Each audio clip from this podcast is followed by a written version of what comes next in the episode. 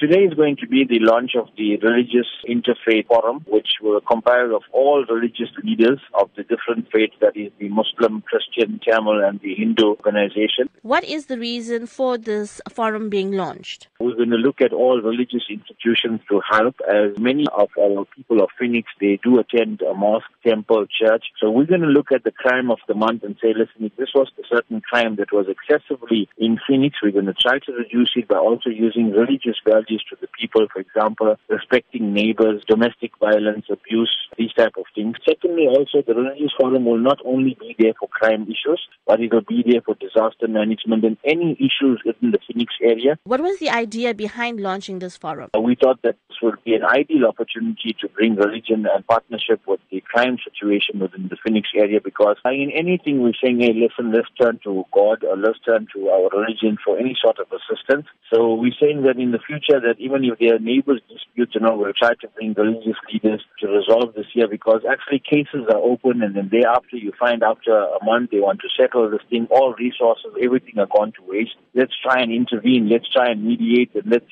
build this partnership within the South African police in Phoenix and also the religious leaders within our community so that they can work together and help us to fight crime. We, we instill religious values in people of respect, neighbors, human beings, etc. I think this will help us to reduce the crime situation within the Phoenix community. Recently, we've seen religious institutions and the people that pray at these institutions fall victims to crime, such as armed robberies. How do you see this forum assisting in this matter? I think this forum will be an ideal opportunity for especially the Phoenix community to benefit from this year in what we are speaking about because we'll have different religious leaders sitting on this forum and we'll know exactly what is going to be the plan of the year of all the different religious groups that are going to have festivity, what are they plans that they have, how much people they are going to get, and then obviously building this partnership with South African police will allow us to check now that yes, do they have the necessary security measures, be able to now